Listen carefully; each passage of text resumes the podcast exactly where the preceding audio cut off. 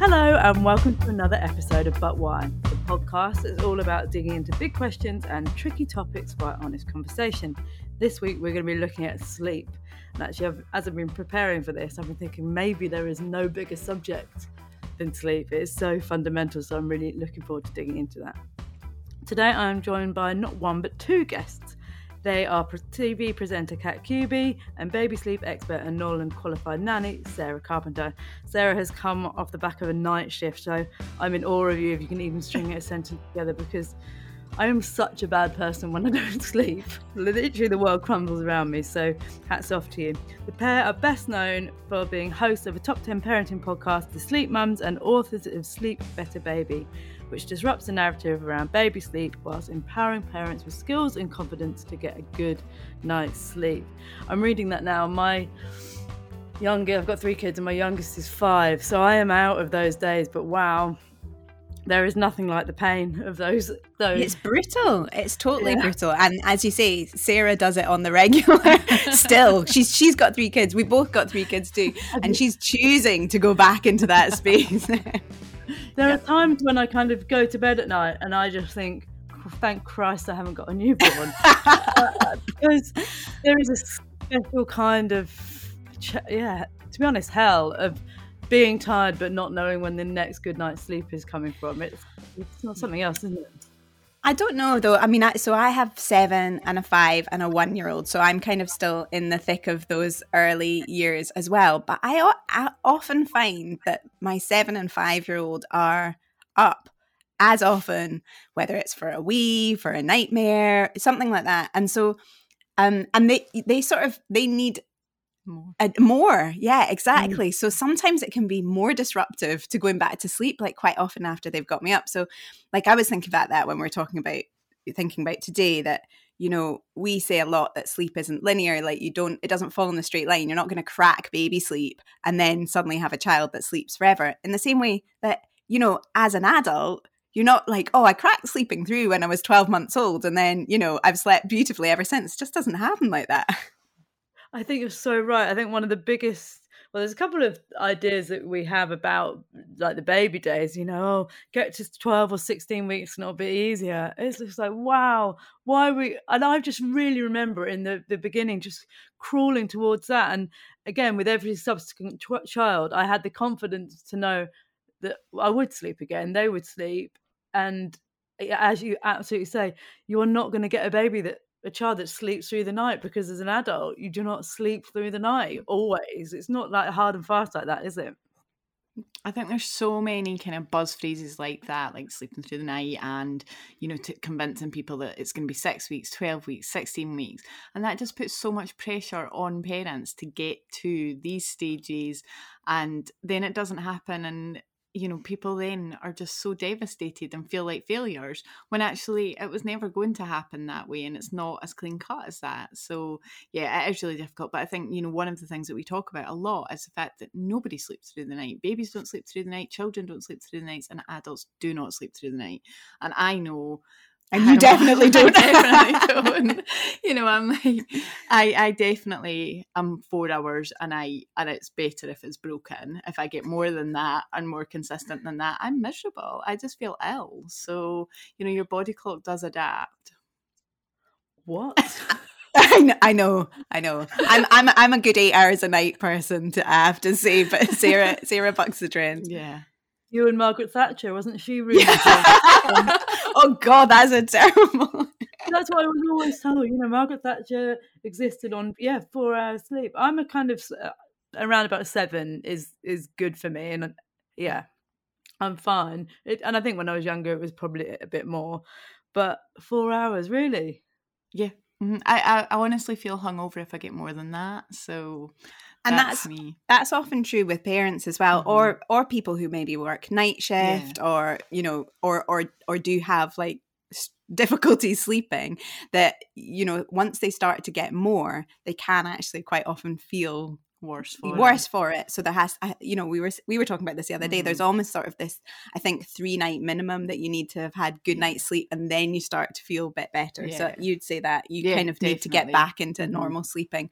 I think that's probably true for night shift workers as well. and parents, actually. Yeah, and it's what's strange for me is that you can have like a couple of dodgy nights sleep and you feel fine, and then for some reason you have a one-off bad one and it absolutely knocks you. And my own feeling on that is it's just a symptom of what else is going on in your life, and sometimes you've got capacity to go on no sleep and sometimes you desperately need that sleep. Yeah. And it's also about needs. Like that's sort of, we relate it massively, and when we're talking about baby or child sleep, about fulfilling your needs within a 24-hour period, you know, rather than like this sort of 12 hours day, 12 hours night, can be a bit misleading from that point of view. You know, if you're having like really long naps, you might not need your 7 hours. That's so true, isn't it? As you've both got three kids, so I'm interested to know what your kind of journey with sleep as a parent was with those. Did your views change from one to the other? What did you learn along the way? It's a massive question, but I think mine, so I was a sleep consultant long before I had children. So my first, I felt like I put a lot of pressure on myself to be this, or to have this perfect sleeper, because it's what I do and I'd helped so many other people. So it was like, you know, I can't then not have a perfect sleeper. And with him, I'll be honest, I think it was more a stroke of luck, because I was really hormonal and emotional after having him, which, you know, I knew how to look after him. I knew all the how-tos, but I wasn't prepared for what I was going to feel like hormonally. So that really took over for me with him. But he was an amazing baby and a fantastic sleeper, and still is. And I never had to try with him. You know, it was very much, I put the things in place that I know if you've got that perfect baby are going to work, and it did work with him. But then with number two, I had Harry, who at this point was only 17 months, so I had two under two, and Harry was at that stage where he needed a lot, and then I had a new baby who had reflux, so it was a completely different ballgame, and the things that I put in place for him were so different for what I'd put in place for Harry. And then by the time it came to number three, that was 3 under 4, and it was survival. Yeah. She luckily loves her sleep and still does, but it was that she didn't get the routine that the first two had got. She just kind of got on with it. She brought herself up a little bit. Actually, thinking about it, your kids have definitely not got your sort of not sleeping gene. No, like my kids love their sleep. I'm the one that's like hounding them in the morning. It's funny, there's like memories pop up on Facebook where I'm like, right, come on guys, I'm bored now, can someone get up and hang out with me? My journey, well, Sarah and I wouldn't be pals, and we wouldn't have a podcast, and we wouldn't have written a book had my first not been such a terrible sleeper. And we had, you know, like I think lots of first-time parents, like I read absolutely everything. I was like, as we were talking about at the beginning, like so focused on these milestones of when things were going to happen, but she had tongue tie and there was lots of feeding issues. And I honestly, even reading everything, I didn't know what to do. The way the information was kind of distilled to me through a lot of those books felt quite patronizing, made me feel like I was a bit of a failure because I wasn't achieving these things. And then I met Sarah, and it totally blew up. It saved my marriage, it saved my experience of parenthood. And I was, you know, writing about parenthood at the time, and that was when I was like, right, we've got to put this stuff down in a book at some point. But it became a thing that we were kind of joking about as friends, like over a glass of wine. After my second, he was a brilliant sleeper, but I had a horrible time sleeping because I had loads of emotional stuff going on postpartumly, really struggling. And I think that's why we always want to talk holistically about a family, about the parents needing sleep as well, because it can feel like it's something that's missed out of that conversation. You know, there's so much focus on baby sleep, as it should be. Of course, they're the priority, but parents really, really need sleep, and they need support within that as well. And they need to not feel bad about saying, holding their hands up and saying, I'm really tired and I need help.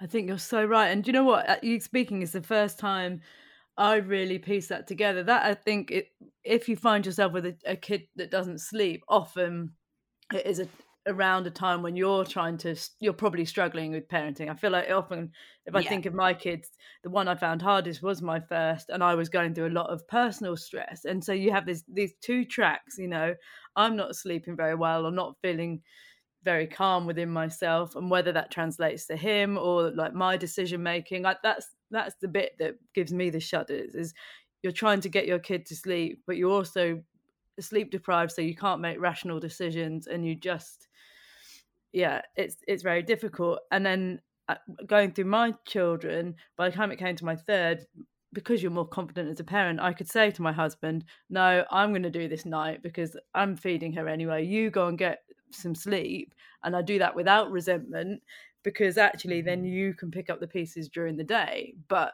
it took the experience of the other two to be able to say, no, we don't all need to sink with the ship at once.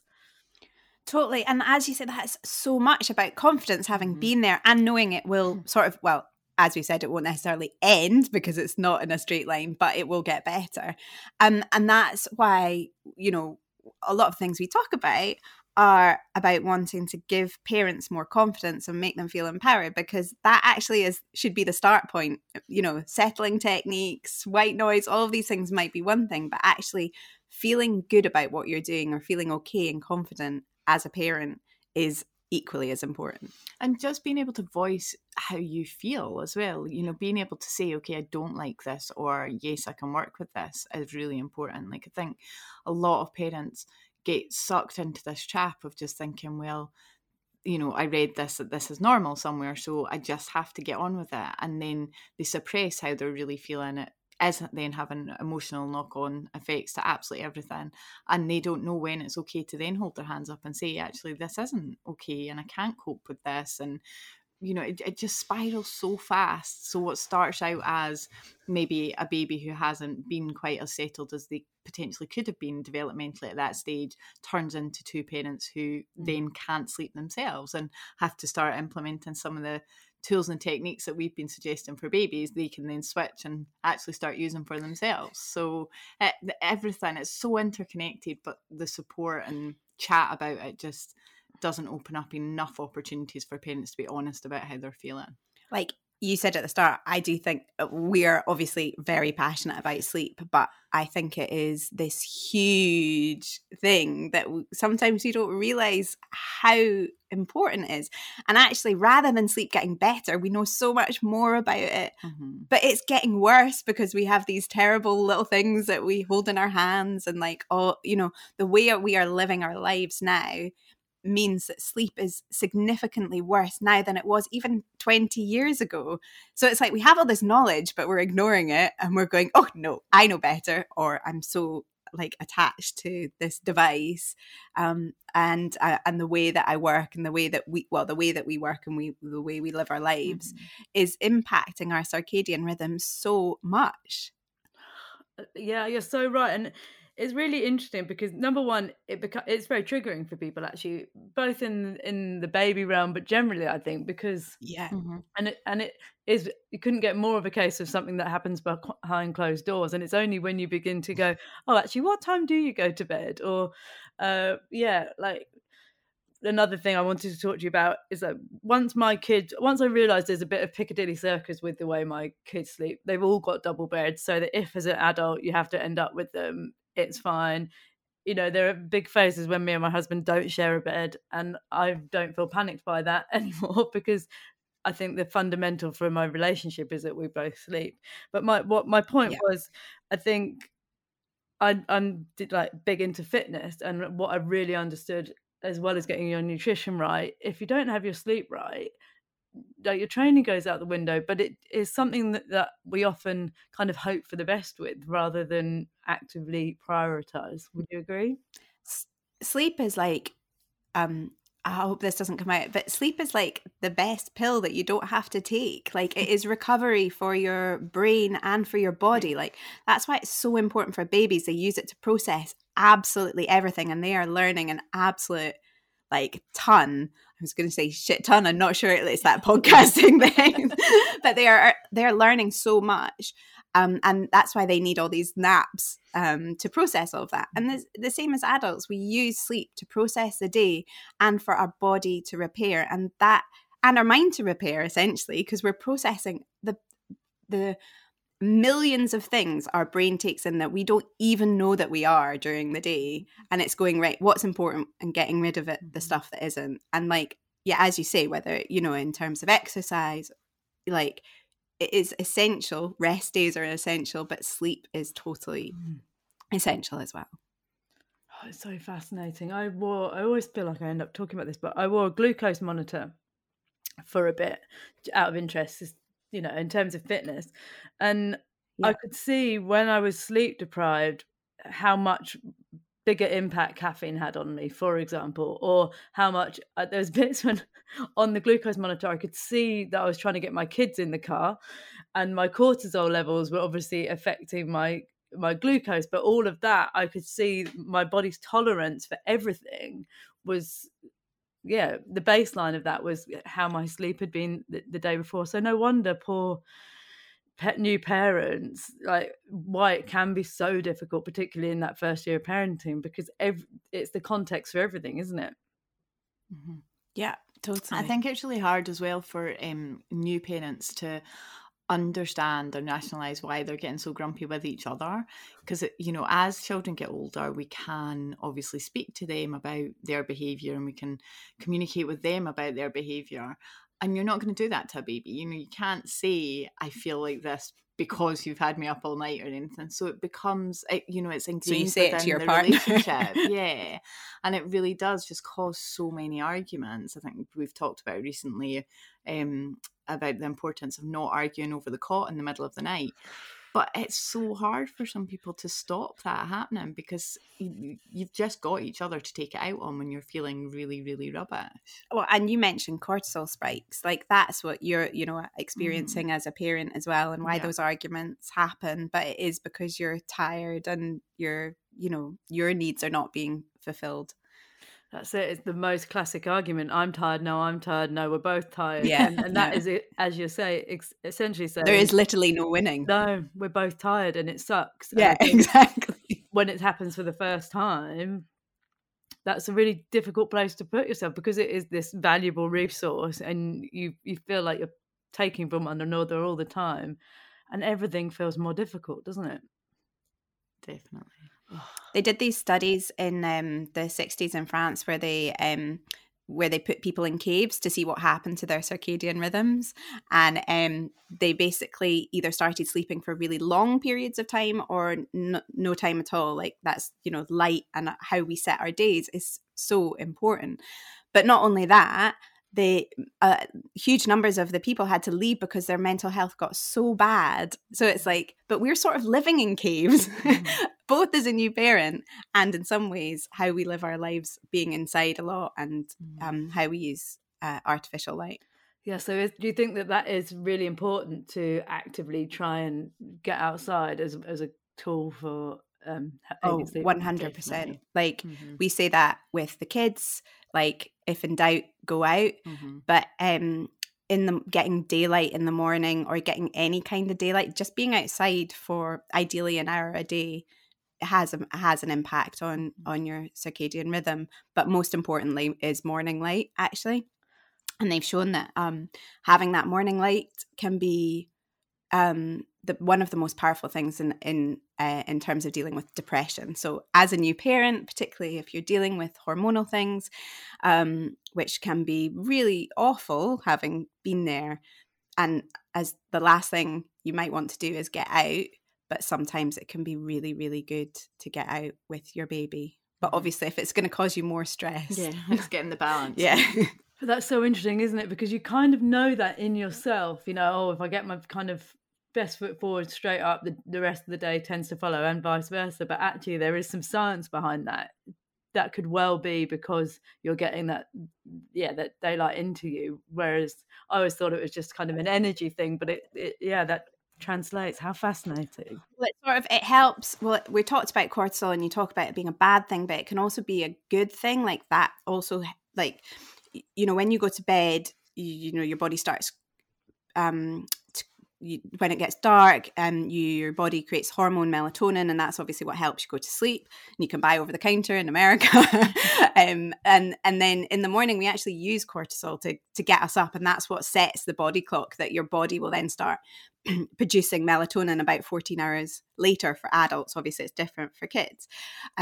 So cortisol isn't a bad thing, but we feel like it is, but we need to use light to kind of encourage it in ourselves, which obviously, well, we live in Scotland, it's really hard to do in the winter here, but yeah, that's kind of how it works from a sciencey perspective, I suppose. Oh, that's so fun. But we talk a lot about bedtime routines and parenthood, and we also, which not that everyone does, we talk about awake routines with babies, your morning routine being as important. And I think that's really true. Yeah, definitely. I think, it's true from both sides, from the parents and the babies, and the children, when you change your mindset. So if you've been up and had a broken night and you'd approach a morning, if you can just flick that switch and be positive and just walk back into the room, leave the room if you've been settling, walk back into the room and be all jolly and good morning, it's time to get up. It does just really help everybody kind of start on the best foot. You don't always feel it inside, but opening the curtains and getting that flood of natural light and just putting that positive head on can really help. I mean, you do hear about like these wild Hollywood routines of things where people are getting up at 4:30 to do exercise, and they'll only have, I don't know, kombucha or something like that. I mean, whatever floats your boat, yeah. But actually there are other things that can help. I did it because there's that book, isn't there, the morning routine, and I did do it during lockdown, actually. Kombucha and getting up at 4:30 to exercise. Well, I didn't get up at 4:30, but I got up at 5 and started with a meditation, and then did a little bit of journaling, and then did my exercise, all before anyone else had spoken to me. And it did make a big difference. I felt so much better, even though I still wasn't getting any more sleep because I just don't. I felt better for actually starting the day like that. So you were choosing to get up at 5. I literally couldn't do that. I'm like, I would rather try and eke out as much sleep from the night. That's going to help my morning routine. But I think there's a really important thing that's knocking around here about being okay, not in terms of baby, but in terms of adults, being okay with what works for you as well. I always remember being embarrassed. I really would like to go to bed early. I'm definitely a morning person and go to bed early person. And I always thought that wasn't very cool. And that, I wish I could stay up past midnight. But some people are just wired like that. I think there's some tech companies who try and accept that if you let people work, and, for me, actually, an 8 till 3 day would be a brilliant day for me. But other people might be a midday to 10 p.m., whatever, Yeah, really like that. If you could just...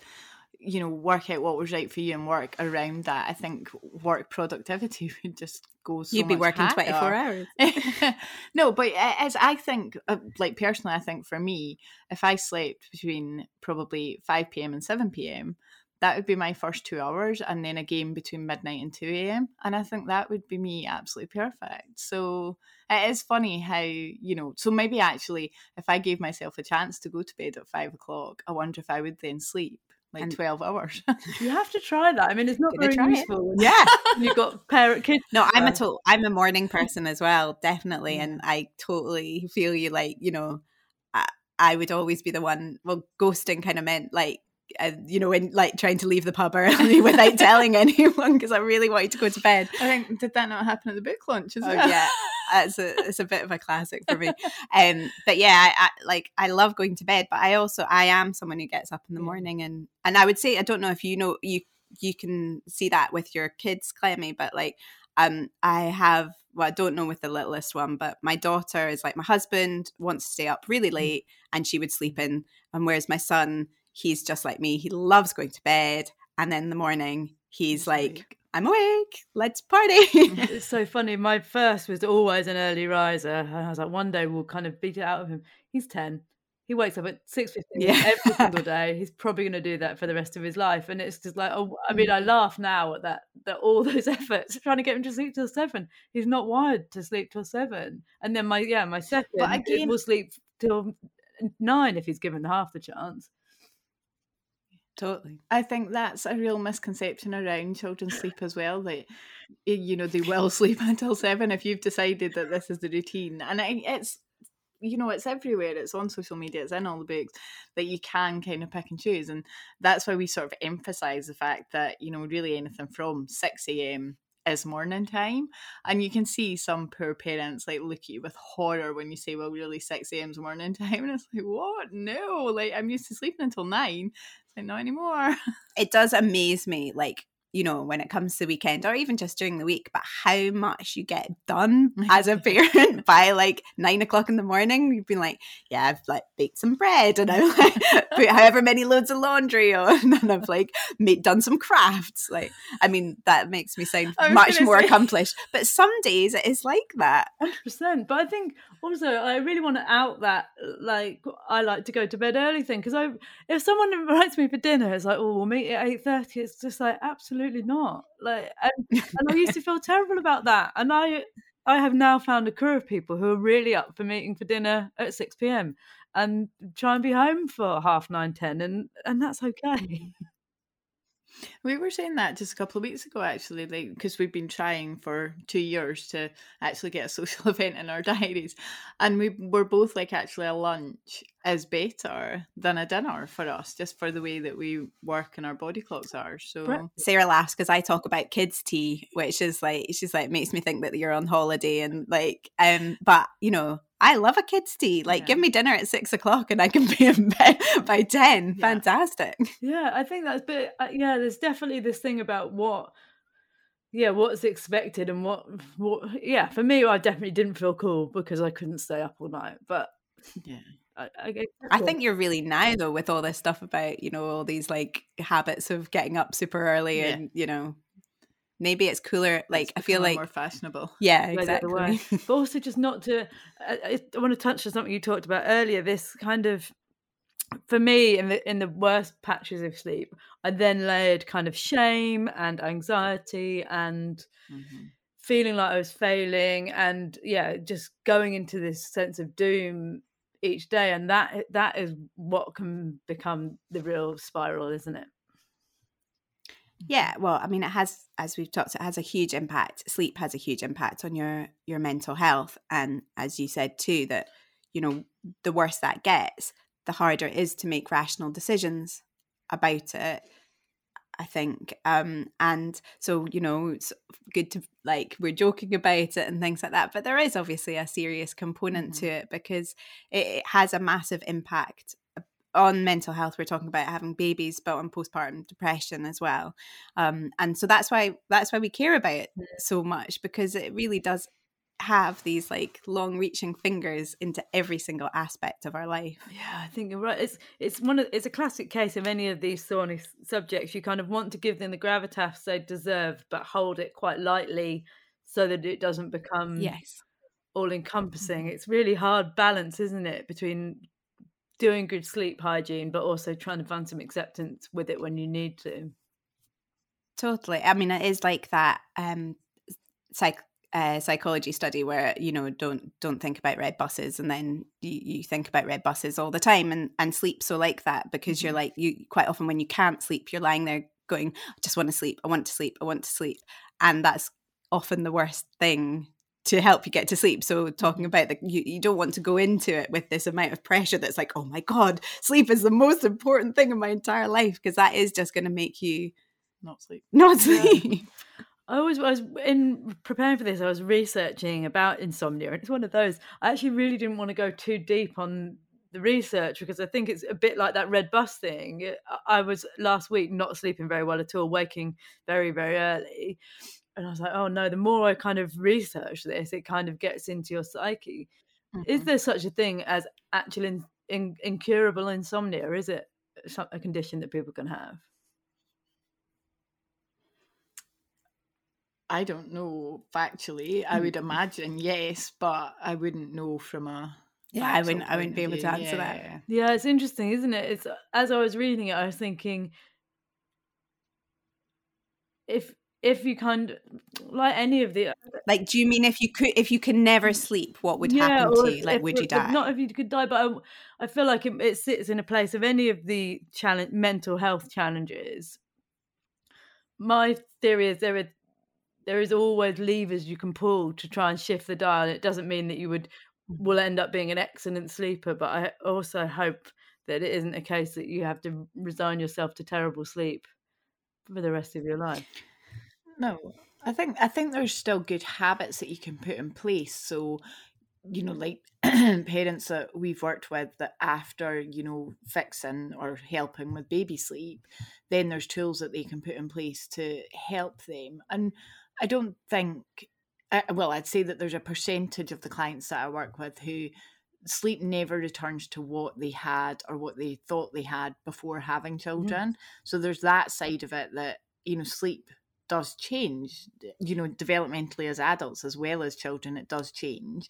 And I know you hear a lot of sort of the older generation, like my dad, who's in his 70s now, he really struggles with sleep. So, you know, it's almost like it's done a 360 and he's back to where he was when he was a baby, with broken nights and the inability to get to sleep easily without some form of help. And for him, it seems to come from the TV. So, you know, he'll get up at 2:00 in the morning and then fall asleep in front of the telly. So, yeah, I think he's resigned himself to the fact that he's never going to get solid night's sleep again.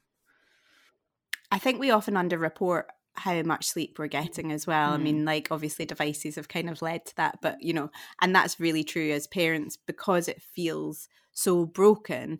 And there is quite a big difference, obviously, between your sleep state. So if you are in like active sleep, or, you know, you're having REM sleep, you're in a less deep sleep, and that can feel less restorative than obviously a deeper level of sleep.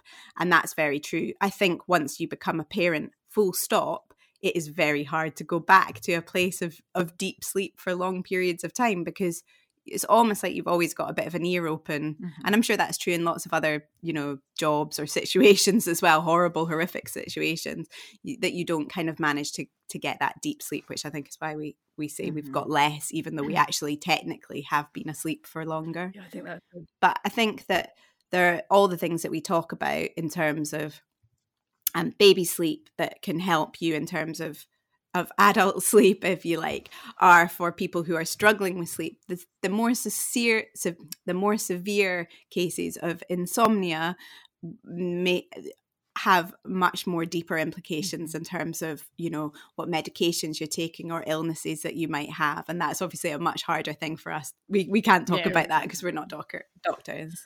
Yeah, so it's so interesting, that thing that we assume we've had less. I remember that fateful thing of every time my firstborn woke up looking at the phone and being like, oh God, it's been 45 minutes. And then actually, by the time I got to my third child, I never looked. I was like, I don't need to know what time it is that I've been awake, because even that little feedback loop in your head of what time it is, how long since I last slept, you've already kind of woken your brain up more than is good for you. I think there's that hilarious thing where you try and remember it all night, and then you wake up in the morning and actually your brain has forgotten it. And I think that's for good reason, isn't it? We don't actually need to know that data mm-hmm. sometimes.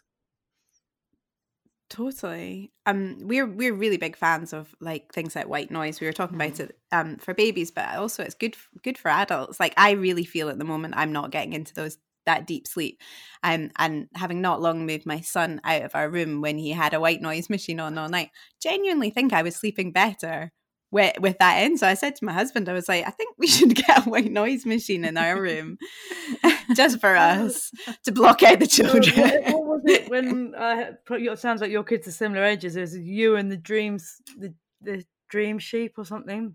I actually don't think I could. I could hear that sound. I think it would trigger me so badly, because it was on a cycle, wasn't it? And if it came back round to the beginning, you're like, oh no, we're all still awake. And again, I kind of don't need to know. 20 minutes isn't long enough. You know, that was the thing, like back in the day, the 20, you're like, are you kidding me? Nobody's asleep in 20 minutes. You're looking at the clock all the time. Of course you're not going to fall asleep in 20 minutes. Oh. The job that I was at last night, it was really windy. I don't know if it was windy here last night, but it was really, really windy. And around about 2:00 this morning, I was discussing the wind with the parents, and they were like, oh, do you want some earplugs? And I was like, no, it's actually lovely listening to the wind rather than shh, shh, shh. I am haunted by these baby noises. That's your pink noise. I mean, the more I'm talking about it, the more I realise I've got quite a lot of trauma around that time. I recorded myself shushing, and then I could play it to my son. It didn't work. No. But it's like my son went through a phase of like when he was probably about 2 of wanting to talk about the day. I'd obviously started doing that. But he just wanted me to do it on loop, basically, until he went to sleep. So I tried to record it onto one of these, like these kind of button things that you get for people who are older, who can't remember things, so that he could push the button. Anyway, no, that didn't work anyway. I mean, it is the crazy things that we do to try and find sleep for our kids and for ourselves. Yeah. And what are your thoughts on, because in this subject, there's obviously some more controversial ends of the spectrum, or not controversial, but that are deemed to be controversial. For example, co-sleeping, which I was totally against, and by the end I co-slept, because that was what worked for me. And I think that's a journey for a lot of parents. All right, yeah. I mean, the same as all things parenting. So we've got the kind of different ends of the kind of cry out methods of sleep training, and also co-sleeping. And what are your thoughts around either of those things? So everyone should be supported in everything that they choose to do. I, as a sleep consultant, don't work with cry it out or control crying. I don't think you need to. I think there's always other ways of supporting the baby and the parents. And I think, again, like we said at the start, a lot of it is about supporting the parents. And when they feel supported, then they're able to support the baby. So it's looking at the bigger picture rather than just saying, this is what you need to do and this is going to work, because there isn't a one size fits all. And so cry it out and control crying, they don't work. But I mean, they will work for some people, of course, but they don't work for everybody. And there's so many other options there. Co-sleeping, I honestly think you would struggle to find any parent that could honestly, hand on heart, say that they've never co-slept at some point. I know I didn't co-sleep as when mine were babies, but when me and my ex-husband separated, at different times all 3 of mine came into my bed and co-slept for a while, because that's what they needed. So I think there's sometimes it's what you need as a parent too, and that's okay to hold your hands up and say that. Yep, and I think a lot of parents feel like there's, again, it's that peer pressure, and they feel like they have to choose, when actually you don't have to choose. You can do everything at different points, and when you do it, you're doing it because it's working for you at that point, and everything that you've started you can change when you're ready to change. So it's kind of rewriting that idea that sleep is something that you have to only follow one way for, because you don't. You can pick and choose and mix and match, and it will all work out in the end. Yeah, this idea of like parenting, like methodologies, like it sort of makes people feel like they have to choose what they're going to follow, and most of us pick and choose different things at different times because they work with at different points in our life, but also with different children if we have more than one. And I think we really want there to be no judgment. If you have chosen to do cry out and it's worked for you, it is not going to harm your child. And I think that's something that people obviously feel strongly about. As long as you're safely doing, there are other ways, but it's really important that parents don't end up feeling worse about the choices they've made at points, and because that they feel like they can't make a different one. There are so many decisions that you make every day for your child, like from the super banal, what breakfast bowl they're going to have, to obviously the more important one. And it's really overwhelming. And so if you just take that judgment and pressure away, those decisions become easier, because you're not weighing up all this other external information. So true, isn't it? It's so true. Is the end of the day, especially in that acute bit, you're trying to get more sleep in whatever means necessary. And if that, for me, in the end, it looked like co-sleeping. But if you sleep better with your child out of the room once they're of that age, then that's the right approach to you. It's much like weaning. When I remember again with my first, like, do you do baby led or do you do whatever the other one is, like spoon fed? Fury. And then by the end with my third, I mean, let's be real, she's my third. I threw toast at her, but you do a bit of both. And like, show me a 5-year-old that doesn't eat. Show me a 5-year-old that doesn't broadly sleep all right. Eventually, you do get there, but there is no manual. Yeah, there are things you can do. I think it's about having things that you feel like you like.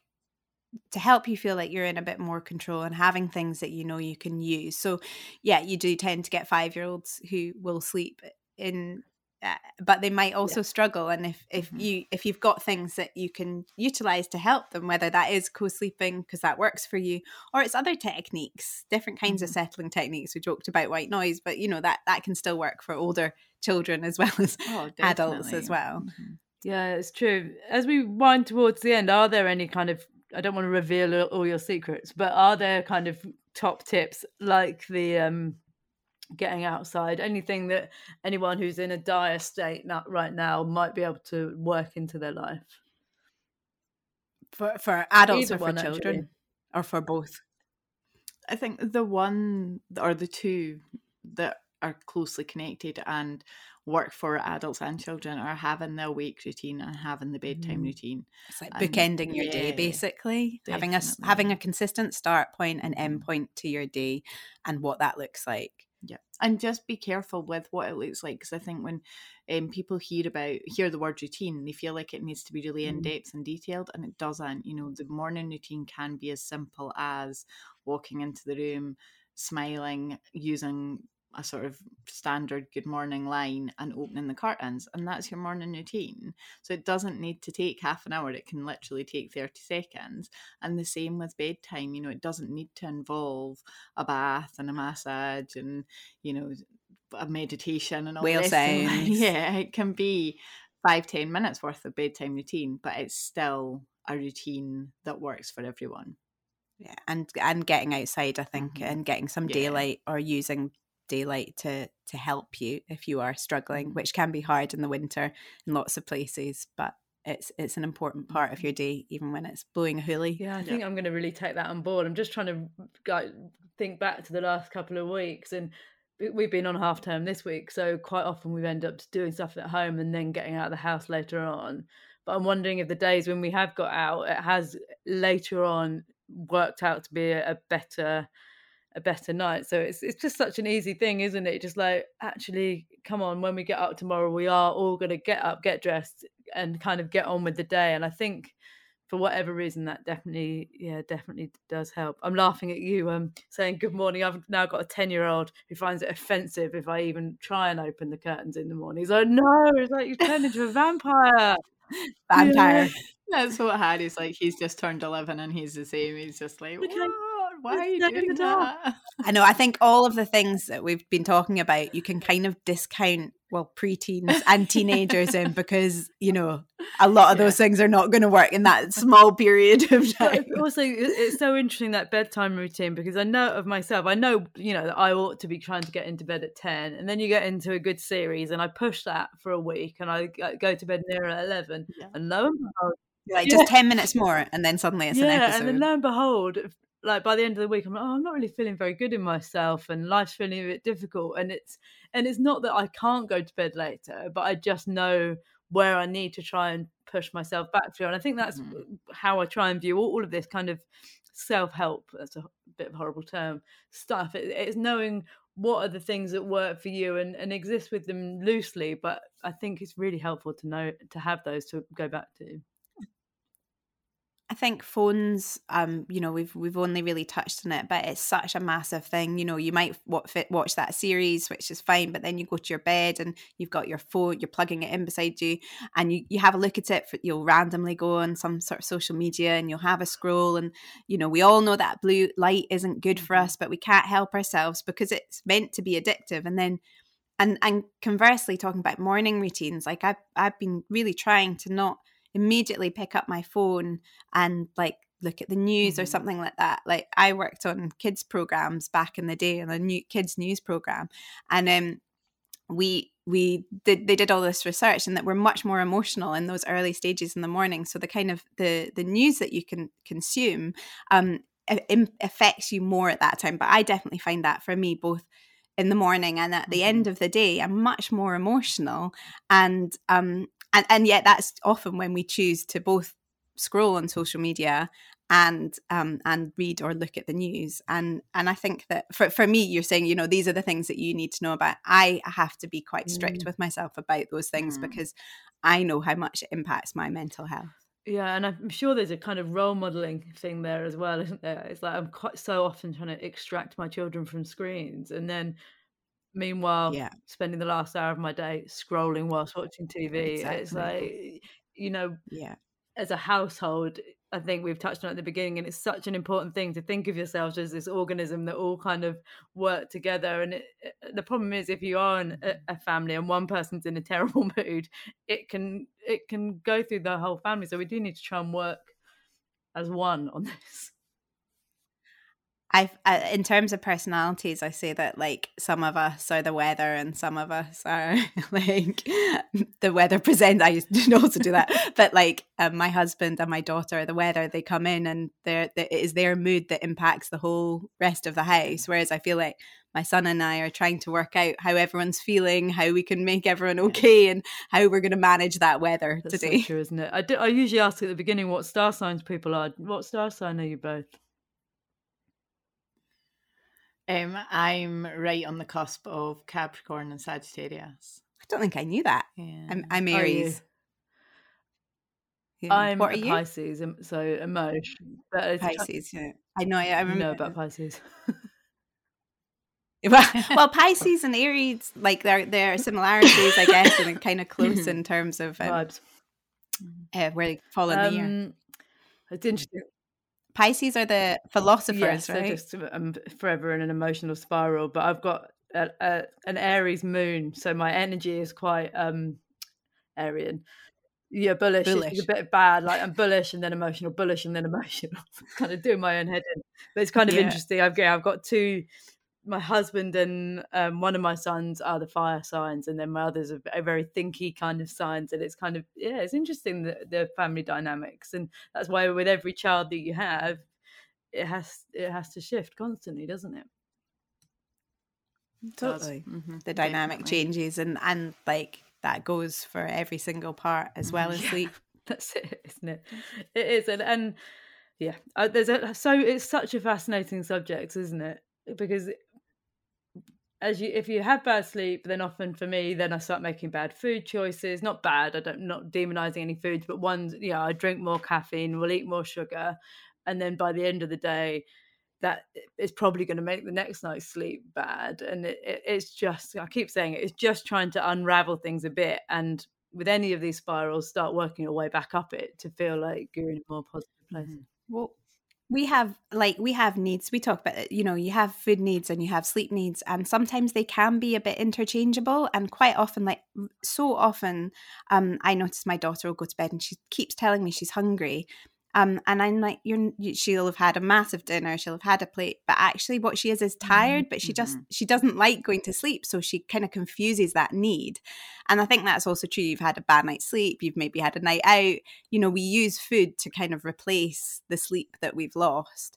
And sometimes that can work in in your favor. Like we talk, in both in the book and in podcasts, like when babies are dropping naps or they're struggling to get to kind of the next stage. Of course, you're a parent, you whip out the rice cakes or whatever. You can use food to get them on to the next step of when they need to go to sleep.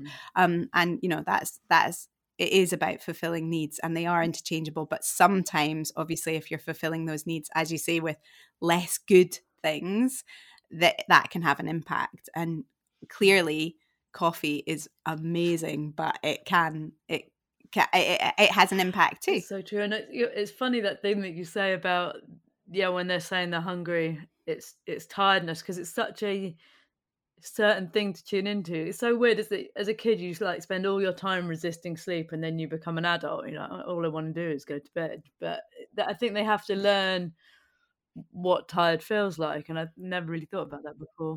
Mm-hmm. Yeah.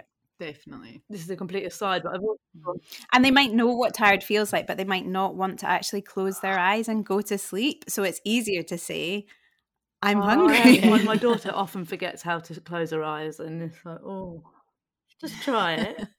Just try it.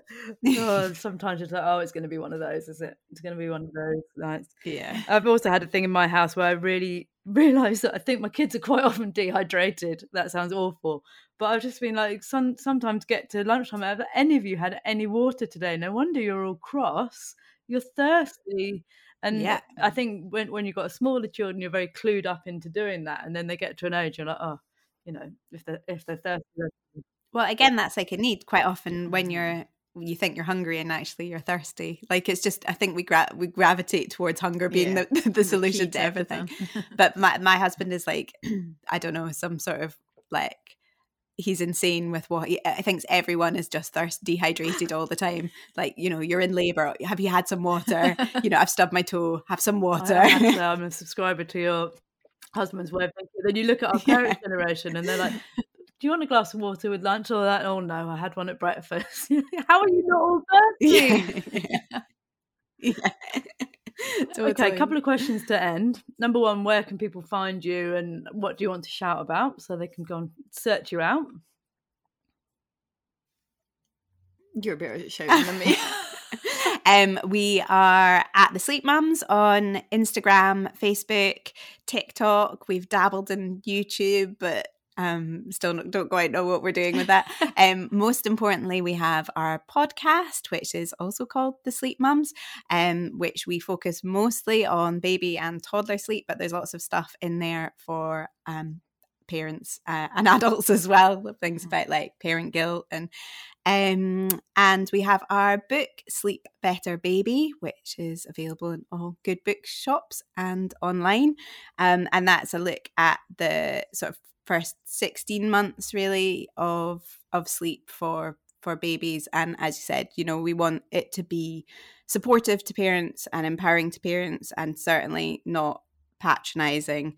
And it's kind of, it's a group of guidelines that can support you well past the 16 months, but that's kind of the age that it focuses on. That's exactly it. You need some guidelines, don't you? You don't need a manual where if you miss that window, I just remember some of those early sleep schedules. Yeah, exactly. Like, it's 10:15 and he's still awake. My whole day's ruined. Yeah, no, it's not like that at all. And also we have stuff about coming back from a bad day, so your day isn't ruined, and about hacking routines because they're not for everyone. And I think actually, sorry, as you're talking, when I was reading through your work, there was we've touched on something, but if you've got a new baby and the world is feeling very, very difficult for you, you know, I think I was confused with my first postpartum experience that what I was feeling was just normal and was just that it's meant to feel that shit. And of course it is. But yeah, I think there's a real message to seek help, isn't there? Yeah, definitely. You can get help. Everybody can get help, and everybody should know that they can ask for help. And there's definitely there should never ever be any shame in doing so, because it is really, really hard. Like, it is hard. Yeah. And you know, postpartum depression, postpartum psychosis, these are real things that so often go undiagnosed just because you're like, oh, I've got to suck this up, or it's just new parenting. And that definitely shouldn't be the case. So that's kind of very serious bit of messaging that if the world is feeling really bleak, please just tell someone, I think, rather than suffer in silence. Yeah, and there is help out there, and you know, lots of great places like Pandas and Sands and Lullaby Trust, obviously, for safe sleep. It's a good place to go to as well. I'll put that in the show notes to help people.